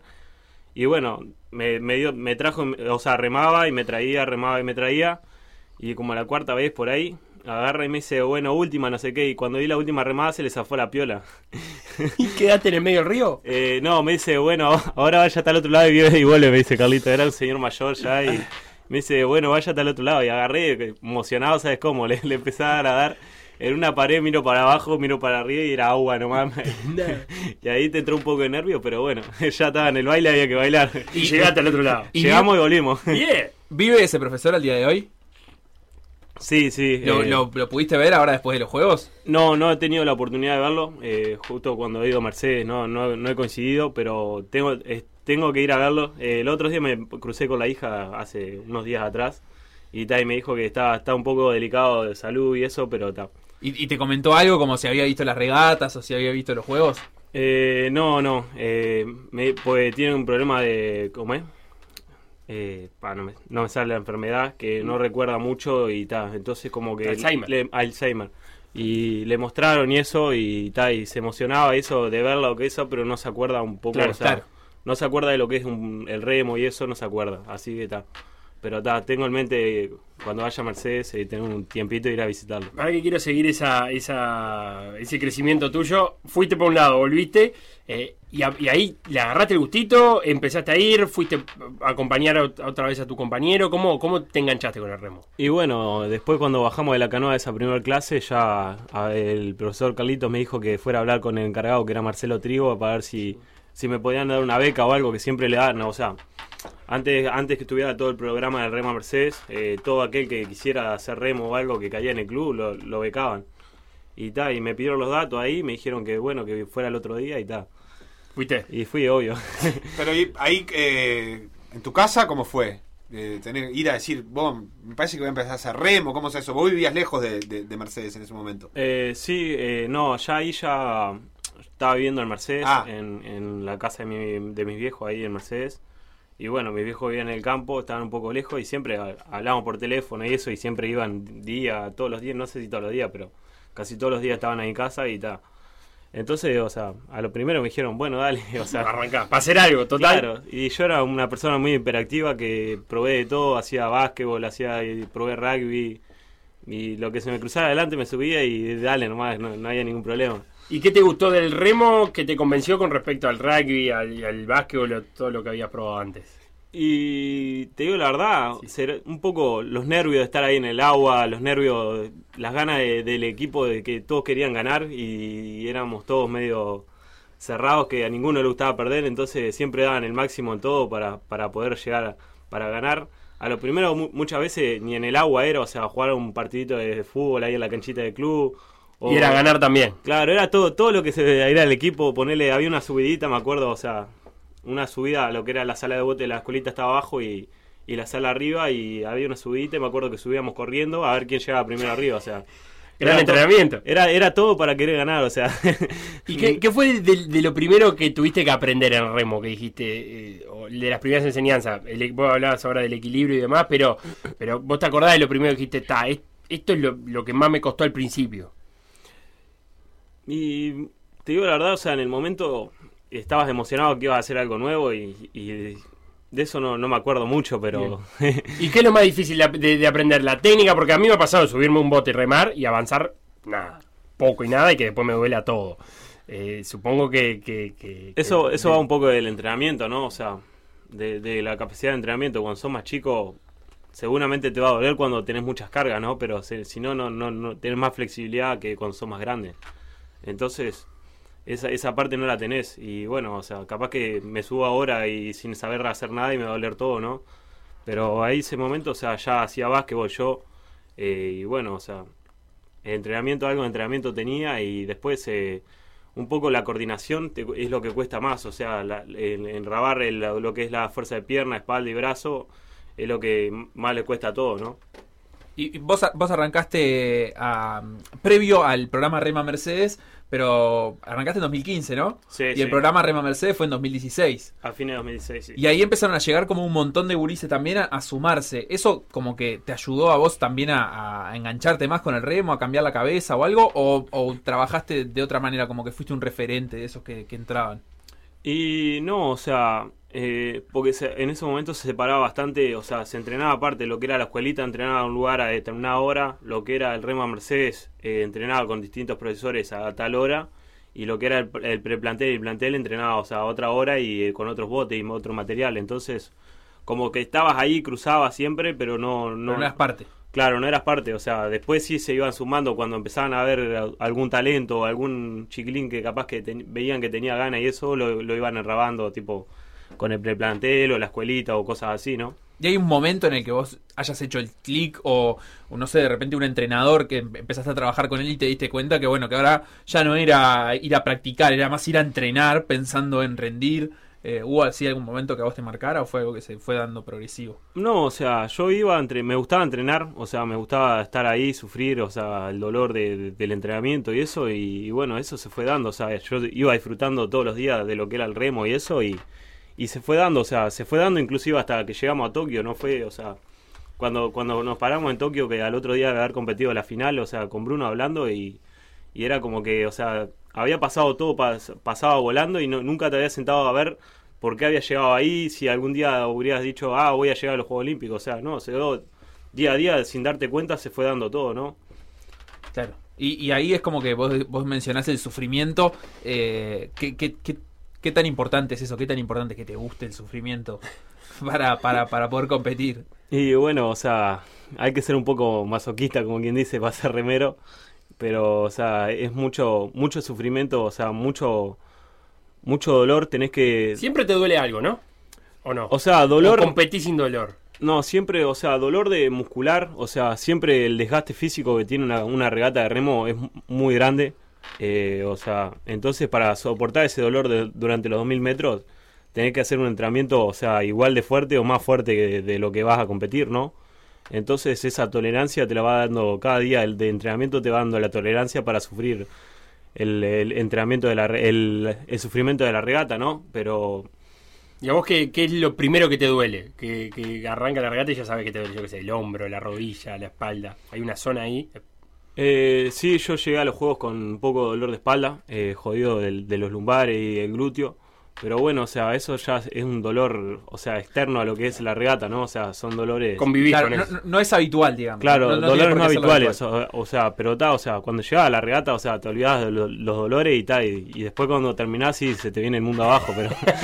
Como enfriás, ¿no? Lo habitual, claro. Cuando, como quien dice, es que te queme. Claro, cuando te, te queman el, los el ácido músculos. láctico, el ácido láctico eh, es, es muy grande que, que tenés, eh, la acumulación de ácido láctico en los músculos es muy muy grande, eh, es uno de los deportes que más acumula ácido láctico, que más produce los músculos, y bueno, eso es lo que, que duele, ¿no? O sea, el, el ardor de los músculos, eh, yo soy de pulso alto, eh, o sea, sufro bastante también cuando termino la regata y durante la regata de, de las pulsaciones y de la falta de oxígeno. Eh, en, en un entrenamiento llega a tener doscientos treinta y ocho de pulso en, ah, antes de los juegos. no, no es normal, pero no, bueno, no, es, no, está. Vos no sos normal. Pero está y bueno, o sea, eso se sufre bastante, ¿no? ¿Cómo bajás después de una regata? ¿Bicicleta, no? Hacen con... Bicicleta, sí. Igual, a, a, a, te, te vimos sufrir en los juegos después de la regata. Te vimos sufrir bastante. Ahora te lo podemos preguntar porque le fue bárbaro, pero termi- terminabas fundido. Eh, ¿La pasaba mal, decís vos? Sí. Que no vuelve a decir. Eh, sí. Terminaba ah. como acostado en, en, en el bote, o sea, no, no sé si querés contar vos cómo, saca, te sacaba Bruno del agua, digamos. ¿Cómo terminaba la regata? Bruno vino acá y dijo eso. Sí, dijo eh, que te sacaba. Tenía que sacar. Sí, sí. Eh, su, eh, los juegos fueron regatas muy duras, que, que se dio el máximo, en, en cada una de las regatas se dio el máximo, no, no quedábamos con nada, absolutamente nada. Y bueno, eh, Facu lo puede contar que después del repechaje me sacó, me sacó Bruno, ¿Ya, viste? desmayado, y bueno, me, me desperté una hora después de la regata, o sea, en, en la zona de, ala, ala. de enfermería. Para, ¿y en esa hora te contaron te... qué hicieron? ¿Qué te hicieron? Vaya a saber uno. Pues te llevaron en camilla, básicamente. Me, me bajaron en camilla, hay un video claro. que estaban tipo todo amontonado con camilla, y bueno, me, cuando me desperté tenía un tubo de oxígeno en la nariz, sí. un cable a los dedos para todos lados, así, no sabía... Y no entendías nada. No, no sabía ni dónde estaba, o sea, me preguntaba si estaba en Tokio, en Mercedes o en Japón, o sea, me da, no, no te sabía contestar. Y bueno, está Daniel Cerrillo, el médico sí. del comité, y bueno, o sea, dice que la primer, cuando me desperté, la, lo primero que dije, a ver cómo habíamos salido. Bien, las cosas claras. ¿Cómo no fue? ¿Cómo no fue? ¿Cómo no, fue? Claro, dice que no, o sea, no sabía cómo, ni cómo habíamos terminado la regata, o sea... Pero ahí, o ah, sea, que vos decís que te, te perdiste la noción del tiempo antes de terminar la regata. Sí, eh, bueno, yo le contaba a Facu, la otra vez estábamos en una comida y le digo, o sea, los últimos doscientos metros son, son clave, o sea, mínima desconcentración, perdés una regata, o sea. Y me acuerdo que me empecé a como a desconcentrar porque veníamos los cuatro iguales y me puse a mirar el cuentarremadas, que llegamos abajo uh-huh. y nos va diciendo los metros que vamos. Y bueno, o sea... Me acuerdo de haber pasado los ciento cincuenta, de haber pasado los cien, de haber pasado los setenta, pero los cincuenta metros no, no, no me acuerdo. cincuenta metros finales no sabe qué pasó. No, no me acuerdo de haber visto pasar los cincuenta y bueno, el bocinazo menos todavía. O sea que ahí fue remar con puro instinto, ya la conciencia no estaba en ningún lado. Claro, o sea, y, de, y bueno, después que terminó el bocinazo no, habíamos, no, no, no me acordaba ni cómo habíamos salido. Claro, o sea, vos ahí como que no te desmayaste enseguida de terminar, pero vos no te acordás. No, no Hoy me en día no te acordás de eso. No me acuerdo, pero bueno. ¿Y qué explicación te dieron para eso? ¿Qué, qué, qué, qué le pasa al cuerpo ahí que hace que, que borre eso? ¿Que es una cuestión de respuesta al dolor? No, o sea, fue un, un desmayo, o sea, me desmayé. Y, o sea, el ácido láctico y bueno, hacía mucha calor ahí en Tokio y bueno, eh, pasó que con mucha gente pasó también. Y, ta, y yo tengo una particularidad del pulso que me sube mucho, eh, o sea, la falta de oxígeno es... Fue un eh, esfuerzo máximo. Claro, un esfuerzo máximo y el golpe de calor y todo, o sea, fue un combo de todo y que me mató. ¿Y, en, la, y en la semi ahí cuando, cuando clasificaron a la final, sí te acordás? Eh, bueno, la semi fue, fue un poco diferente. Eh, la peor de todas fue el repechaje, fue una regata muy dura, eh, en la cual el río está chato, en excelentes condiciones y bueno, o sea, se, se pudo al máximo. Pero ya lo que fue la semifinal, eh, la pista El estaba... repechaje, para que la gente se acuerde, es esa que ganaron por siete décimas, una siete cosa décimas, así. Eh, a Portugal. Los, los, a Portugal, los cuatro botes en la línea pasamos y bueno. Pero lo que fue la semifinal fue, fue un poco diferente. Eh, había mucha ola, estaba muy feo, mucho viento y bueno, era una regata más que de fuerza, de estrategia y, y de técnica, ¿no? Y ahí que se dan vuelta los noruegos. ¿Noruega? Se da vuelta Noruega, eh, pero bueno, o sea... es Ahí, ahí está, o sea, mínima desconcentración, mínimo error que tengas, te vas a, o te vas al agua o perdés la regata, o sea. Y bueno, o sea, ahí con Bruno teníamos, eh, estábamos acostumbrados a remar a la ola, el bote se, se defendía muy bien en lo que era eh, la, en la ola y bueno... Eh, y para la final ya querían olita igual. Eh. Sí, ya estábamos. Estábamos como para patalear antes, para que hicimos. Estábamos hasta haciendo macumba, estábamos para, para que hubiera ola. A ver que soplar un poco de viento, ¿no? Claro.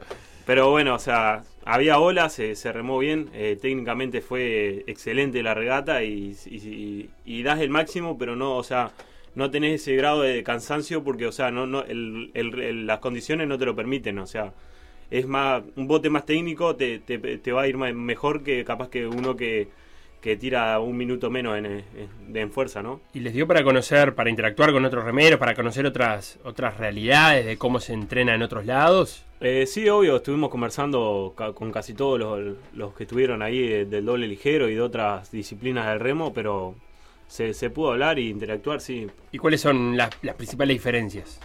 Y varían mucho, ¿no?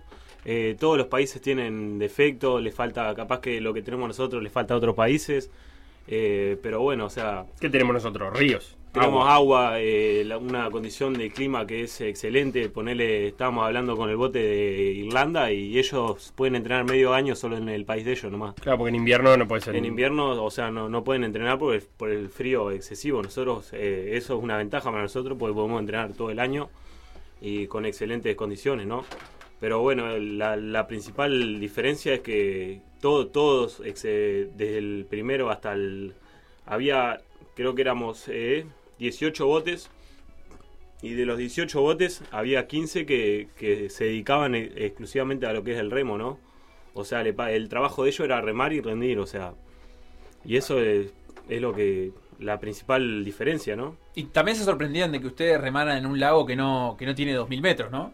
Sí, cuando, cuando nos preguntaban a nosotros, o sea, las condiciones que remábamos y eso, y entrenábamos, eh, nosotros competimos en una distancia de dos mil metros, y bueno, entre, entrenamos un lago de mil metros. El Calcaño. El lago, el lago Calcaño, y bueno, eh, la, y son mil quinientos metros con una curva, o sea, los últimos quinientos tenés que hacer una curva.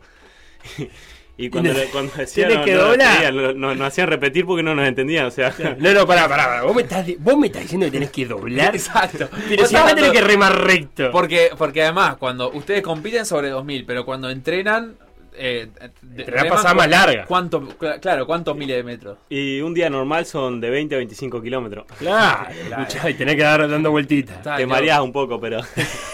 Y para, y la pregunta es, ¿das vueltitas siempre para el mismo lado o a veces o haces el ocho, eh, como a veces para la izquierda, a veces para la derecha? Eh, no, no, siempre tenemos un lo, lo que no entrenamos solo, siempre entrenás en equipo con más botes. Claro. Eh, hay una regla de circulación para, o sea, para evitar para no chocarse. Para no chocarse y tal, o sea, es como entrenar en Indianápolis, pero la pista ovalada claro, en Indianápolis. Claro.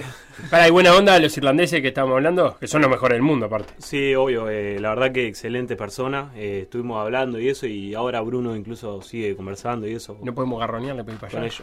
¿Eh? Esos y, seis meses que pueden entrenar. Y estamos, estamos en eso, estamos en ah, eso. Ah, cómo me gusta ese intercambio. Eh, habíamos investigado. Son de un pueblito del, del sur de Irlanda, ¿te acordás que había siempre a Bruno? Que los dos remaban con el hermano y después sí. abandonaron a los hermanos y claro. se pusieron ellos. Eh, sí. el, el pelirro, uno pelirrojo, ¿no? El de, el de barba, sí. el que iba en la posición de Bruno, eh, remaba con, con el hermano hasta Río dos mil dieciséis, los Juegos Olímpicos de Río dos mil dieciséis, que eran en segunda posición él y el hermano. Y bueno, después de los Juegos el hermano se, se retiró de lo que era la, la alta competición. Y entró el compañero del que corrió ahora los juegos y bueno... De que ese... ese también remaba con su hermano antes de, de integrar este bote. Eso ah, habíamos averiguado. Fa, ahí me mataste. No, eso no ya claro, sabés más que yo. Era olímpico, pero el remaba claro. el hermano también. Puede ser, sí. Y bueno, o sea, sub, se subieron juntos y volaba el bote. Vol, era una, una bestia. Sí, ¿no? Y de, de dos mil dieciséis hasta ahora no perdieron un mundial, o sea... Hay que ir a ese lugar. Tenemos que ir a entrenar con ellos. Vamos. Pará, y eh, una, una cosa como muy comentada fue la locura de, de Osvaldo Borchi.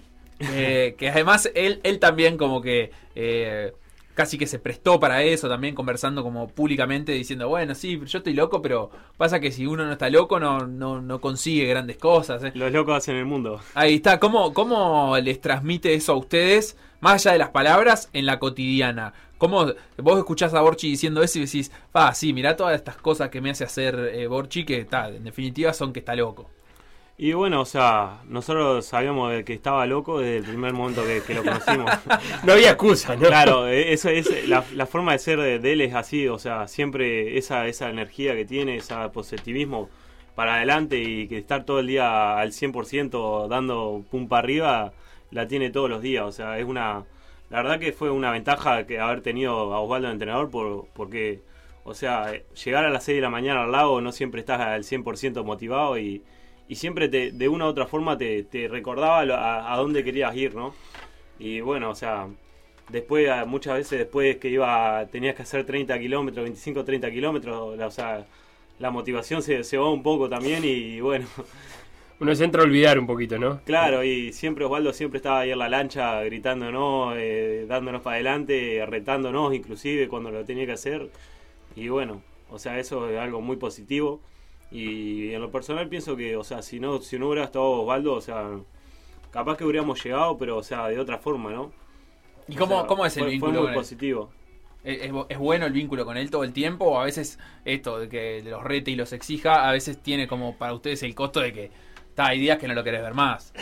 Eh, yo hace un año que me mudé a la casa de él. Estoy viviendo con él hace un año y para mí, o sea, a lo, cuando me dijeron que me tenía que ir a la casa de él, o sea, me, me, me, no quería ir porque, o sea, lo conocía lo que era el entrenador. Claro, y, tipo, este es intenso. Si es, es intenso las veinticuatro horas. Es intenso y, y un poco siempre retándote, o sea, cuando hacías algo técnicamente malo o algo uh-huh. que no te querías hacer o te comías algo, o sea, te cagaba a pedo, como quien dice. Claro. Pero bueno, o sea, cuando llegué en términos a la casa, técnicos. Claro. Cuando llegué a la casa, o sea, fue totalmente diferente, una persona que sabe... sabe repartir lo que es el, el remo y lo que es la vía personal, ¿no? Eh, nosotros eh, en todo este año que estuvimos en la casa nunca se habló de remo, más de, o sea, Capaz que a, viendo algún video o algo así, sí, pero, o sea, sabe, sabe cómo es que se dice. Diferenciar. Diferenciar lo que es eh, el remo, ¿no? Eh, nosotros terminamos en el lago, hay días que, que capaz que nos peleamos por el bote, porque él me dice que, que haga una cosa y yo pienso que, que, no la, que, que está bien. Y, y muchas veces que no nos podemos ni ver la cara cuando bajamos del bote y llegamos a la casa y eso se olvidó, o sea, quedó arriba del bote. Y eso es algo muy bueno que, que ayudó a lo, a lo que es la convivencia, ¿no? ¿Y es cierto que para la semifinal se tenían más, más fe ustedes que él? Y un poco sí. O sea, cuando dijimos a la semifinal, o sea, después del repechaje pasamos a la semifinal y no estaban todavía los contra quién corría, ¿no? Y bueno, dijo, y, y en un comentario, o sea, estábamos sentando y bueno, dice... Y bueno, después ahí habrá que ver, o sea, si, si salíamos a dar el máximo a la semifinal para lograr pasar a la final, o salir a probar si se podía pasar y si no se podía pasar, guardándonos para lo que era el repechaje, ¿no? Para, lo que para era quedar en los primeros. Claro, la final B, o sea, el, el objetivo era buscar el diploma, o sea, a toda costa, o sea, o sea, y muchas veces a esos niveles, o sea, tenés que, por, por, a veces por, por querer ir a, a buscar la manzana, eh, te, claro. terminás comiendo la manzana podrida del piso, vamos a decir. Claro. Pero, pero bueno, son decisiones duras y bueno, pero con Bruno... ¿Y cómo, y cómo o sea, fue el proceso ahí? Eh, y bueno, o sea, con Bruno a la cabeza siempre fuimos por la medalla, o sea... ¿Pero le dijeron a él algo? Vos mirá que nosotros vamos a ir por todo, ¿se pusieron de acuerdo antes? ¿Cómo fue eso? Eh, no, eh, Osvaldo, le dijimos que sí. Le dijimos, Osvaldo, sí, sí, sí, Osvaldo. Le, le dijimos que sí, así, y bueno, cuando se dio media vuelta y se fue que nos miramos con Bruno y decíamos... una... No nos vamos a guardar nada. Era estar atentos y si se podía... Si tirar. perdemos, perdemos, pero claro.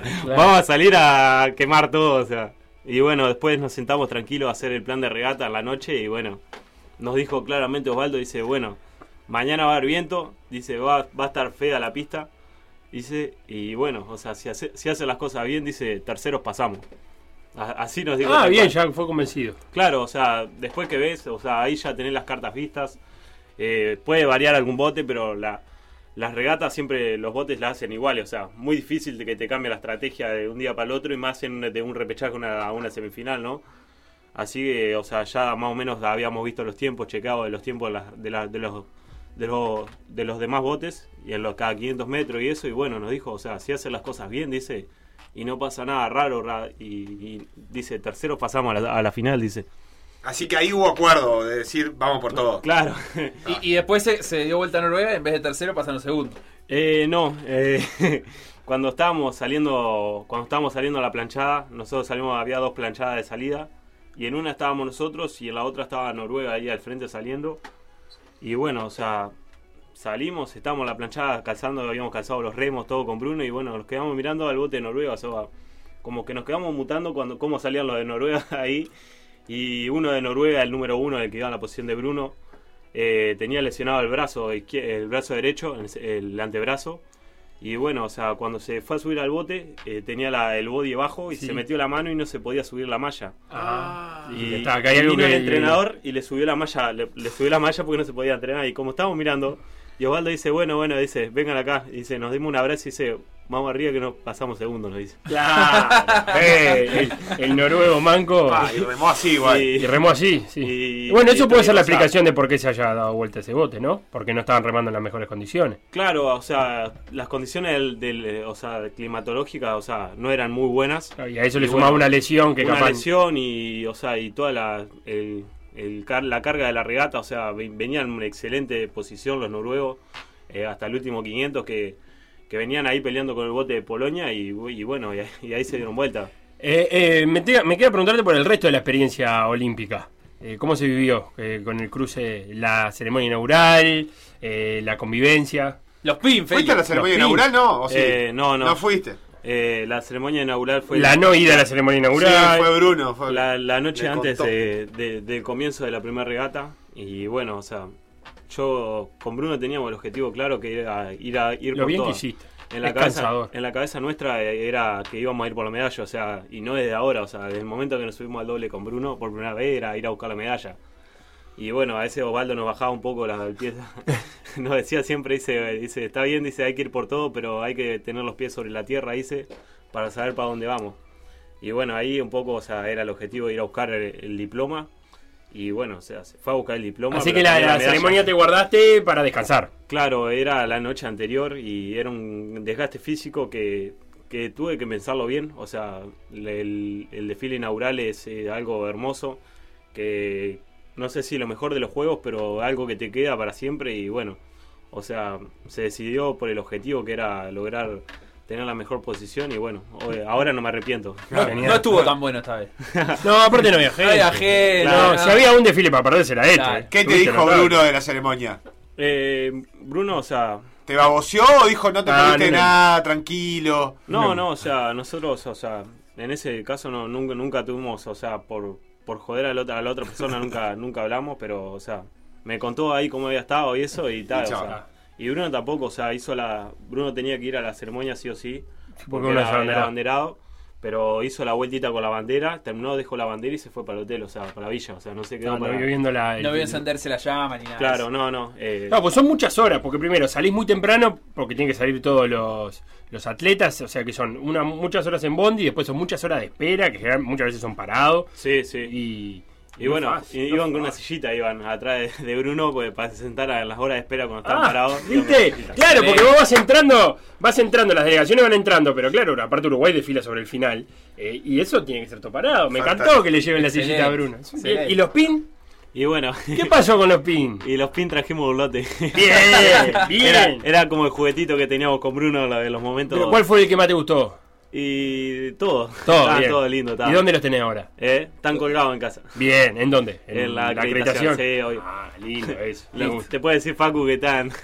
Los miraba así, parecíamos un, un árbol de Navidad con todo, todos los pines. Vale, mucho, mucho descansar para la ceremonia, pero después te cargas cinco kilos de pin en, claro, en, en el pecho. Con ahí, y después te duele la espalda, claro, monstruo. Felipe Kluber, eh, remero. Eh, ¿Viste que estuvo di, diplomado? Ustedes, le voy a contar diplomado, a la gente que olímpico. Estuvo remando durante toda la entrevista. No sé si sí, en el bot, en, en, la silla, en la silla, para adelante y para atrás. Para adelante, para no, atrás. Él lo advirtió igual que era hiperactivo. eh, así que quedó hecho el movimiento. Si hiciste el entrenamiento el día, lo tenés contado. Ahora hablamos con Osvaldo. Eh, muchas gracias por pasarte un rato por P D A. Bueno, vamos arriba. Muchísimas y, gracias a ustedes. Y te vemos en los Juegos Panamericanos Junior de Cali. Sí, sí, ya. ¡Vas para allá! Sí, obvio. Te eh, estaremos siguiendo. Tuvimos la posibilidad de clasificar ahora en, en mayo antes de los juegos. Y bueno, eh, clasificamos todos los botes que corrimos, se clasificaron. Y bueno, ahora hay que ir a buscar la, la medalla, ¿no? Por decir algo. Por decir algo. Instagram. Por decir algo web. Twitter. Por decir algo web. Facebook. Por decir algo. WhatsApp. cero nueve ocho, nueve siete nueve, nueve siete nueve.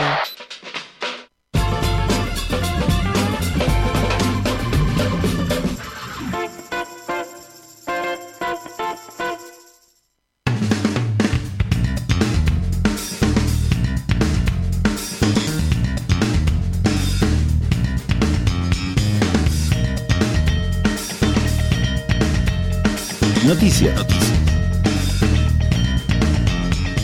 Dos partidos se jugaron anoche en el Metro y hoy, hoy dos más. Palo y palo los cuartos de final. No se sabe si es por la emoción de jugar mucho o por la gana de terminarlo de una vez. Lo concreto es que toda la serie de cuartos de final están uno a cero. Es lo natural en una serie de básquetbol al mejor de tres partidos cuando se jugó solo el primero. Sí, ayer, se jugaron, ayer se jugaron dos de esos partidos que hacen... que el básquetbol sea el deporte más lindo del mundo, incluso cuando se trata del torneo de ascenso de Uruguay, y me doy mano a mano contra el que sea para discutir esto, ¿está? Bueno, a primera hora sí. Fue Danubio el que le ganó a Estocolmo en un cierre de pim pum pam con un último sprint danubiano en el que Ángel Varela clavó un triple para pasar al frente a falta de veinticuatro segundos. Ángel. Después Danrich puso dos libres para pasar nuevamente a falta de diecisiete. Y Sebastián Álvarez metió el doble de la victoria danubiana, ochenta a setenta y nueve. A segunda hora vino Unión Atlética y le ganó un partido no menos infartante a Lagomar. El Lago, Feli, tu cuadro. Sí, mi equipo, ¿qué pasó? Ganaba por dos, sí. Erró dos tiros libres. Fatal, letal, te mata eso. Después Unión Atlética tenía dos tiros libres a favor. Sí. Pero Rodríguez, el D T de Lagomar, desafió la jugada. Dijo, vayan a ver la pantalla, eso no fue foul. Y ganó el desafío. Así que sacó de fondo Unión Atlética, perdiendo por dos y con seis segundos en el reloj de posesión. Tanta mala suerte para Lagomar que el desafío de dos libres... ¿Terminó qué? No, tirado, terminó en un triple. ¡No! Un triple de Dios, Felo. Un triple de Dios, pero no de un Dios metafórico, de la mano de Dios. Triple de Joaquín Dios para pasar al frente por el uno. El primer partido lo ganó... un ángel. Sí. Un ángel, segundo, para, un ángel jugando en, en Danubio le debe gustar mucho a Fossati. Y el segundo lo ganó Dios. Lo ganó Dios. Eh, y bueno, también le debe gustar a Fossati. Y después la bola le quedó en los últimos segundos a los de la Costa y justo en manos de Da Costa, que tuvo ¿Mira? tanta mala suerte que la pelota giró en el aro y salió. Ay, Chau Pinela.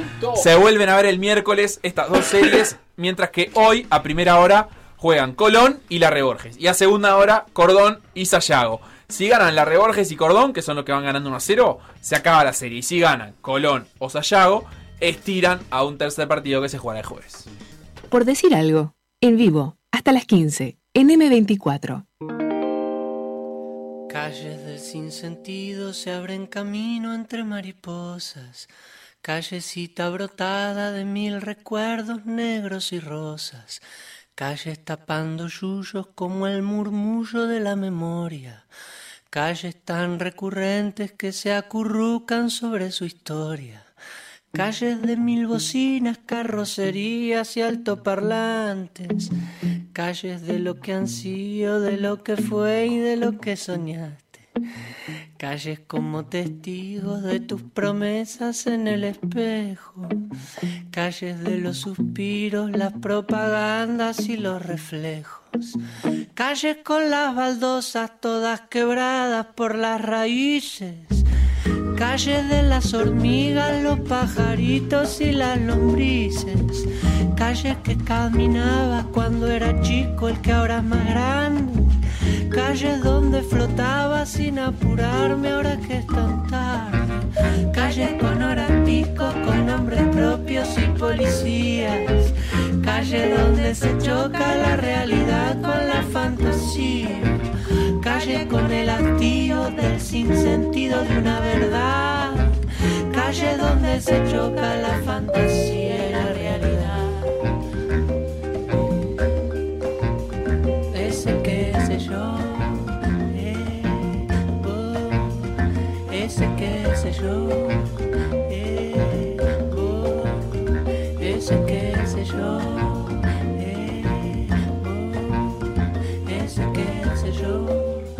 Valles de la conciencia donde se pierde lo que se aferra. Talles de los vestidos donde la muerte ya hizo reservas. Ratas entre los cables de los faroles y en las cornisas. Lunas que aturden puentes, se comen flores con sus espinas. Semáforos trabados en amarilla, indecisión. Bicicletas atadas con las cadenas de la razón. Gatos, perros, tortugas, canarios, todos en la prisión. Corriendo por palieres entre paredes sin corazón.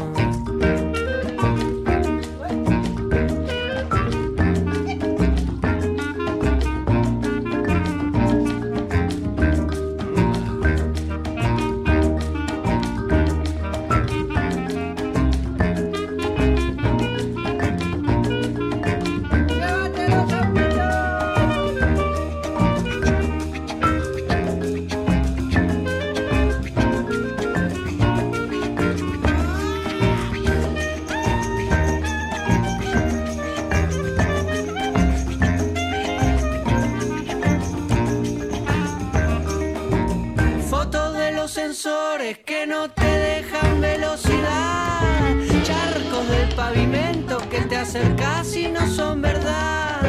Chorros, pacos, ministros trabajan todos con devoción para que se mantenga el turismo pleno de diversión. Y toda la gente tira su papelón por la ventanilla. ¿Qué estamos escuchando, Feli? Mira qué lindo, pero tiene, tiene ahí, ¿no? Hay algo. Mira. ¿Hay algo de qué? Hay algo de todo. Ahí. Ah, está. ¿Hay algo de Fernando Cabrera o no? No, no. Sí. No.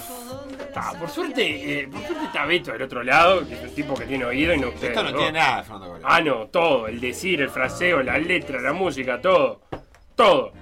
Ezequiel Borra, ese que sé yo, argentino Ezequiel Borra, eh, bueno, aunque suene muy uruguayo. No, que no suena nadie. Venga, yo contra ustedes dos nos van a dejar rapiñar. Se autoconvence. Pero si es un candombecito, ¿cómo no va a sonar uruguayo? Pero mirá si me voy a agarrar a piñazo por Ezequiel Borra. Búsquenlo, muy lindo Ezequiel Borra. Tengo algo para contarles en estos últimos tres minutos. Aparte, para músico experimental, a quien asimismo se define interesado en la orquestación y la composición, más que en el virtuosismo. Toma. Para, vos, para aquellos que estén inadvertidos, pueden encontrar en por decir algo punto com punto uy la que entrevista que le hicimos a Fede Waxman la semana pasada, sí, qué lindo. Eh, antes de largar el cruce del Océano Atlántico. Sí. Cuestión que Federico ya largó, largó ayer y después de unas treinta horas de regata, eh, que en este momento, en esta primera etapa, unen Les Sables d'Olonne de Francia eh, con Islas Canarias. Desde el Atlántico francés hasta las Islas Canarias. Lo primero que hay que saber es que eh, evitamos las orcas, come timones. Eh, todavía no pasamos por Finisterre. Ah. Y después de estas veinticuatro horas viene tercero, Fede. Bien. O sea, la verdad es que es relativo en tanto recién empezó la cosa y todavía no se establecieron diferencias grandes. Arrancó bien. Pero en el cálculo matemático, de, de, en la distancia que le falta para llegar a la meta, digamos, eh, viene tercero. Bien. Una flota de sesenta y cinco veleros que compiten en la en la serie, o sea, en, en los botes de serie mini. Después están los proto, eh, que son los eh, son otros quince barcos que eh, ta, también navegan, pero son de otra categoría, digamos. Clarísimo. Así que bien, Fede, bien. Nada, eh, perdón, veinticinco barcos son los proto. Eh, viene viene muy bien Waxman, largó bien y ta, y hay que seguirlo. Se lo puede seguir en su cuenta de Instagram arroba Océano en Solitario. Pueden encontrar el link donde se ve, eh, se actualiza cada cuatro horas la ubicación de, del barco con la información de a qué velocidad viene, qué viento hay, etcétera, etcétera. Los que entienden un poquito más de meteorología sabrán aprovechar ese mapa. Y los que no entendemos, como nosotros, miramos cómo viene el barquito. Si dice que viene tercero, le creemos y eh, gritamos, vamos, vamos, Fede. Eh, la última nomás, la A U F dio a conocer los precios para el partido del jueves que viene. No, del otro jueves frente a Colombia en el Gran Parque Central. El inicio de la venta al público general va a ser a partir del primero de octubre. Un partido que se va a disputar el siete. Sebastián, deja de tosar, por favor. No te vayas a morir. Bro. Abdón Porte seiscientos noventa, Héctor Escarone seiscientos noventa, El Codo de Santiago Díaz, vaya a saber de quién, ochocientos noventa, Atilio García novecientos noventa, Atilio García Central mil trescientos noventa, José María Delgado dos mil ciento cincuenta y Héctor Escarone visitante también dos mil ciento cincuenta. Hasta cinco años los niños tienen libre acceso a todas las localidades. Nos vemos mañana. No, hasta creo acá. Que se quiera quedar cinco años los niños dentro del estadio. Sí, hola, cinco años gratis. Todo. Pavimento que te acercas y no son verdad. Chorros, pacos, ministros, trabajan todos con devoción para que se mantenga el turismo pleno de diversión. Lo que pasó en Por Decir Algo, revivirlo en p d a punto u y o buscar los podcasts en Mixcloud o Spotify.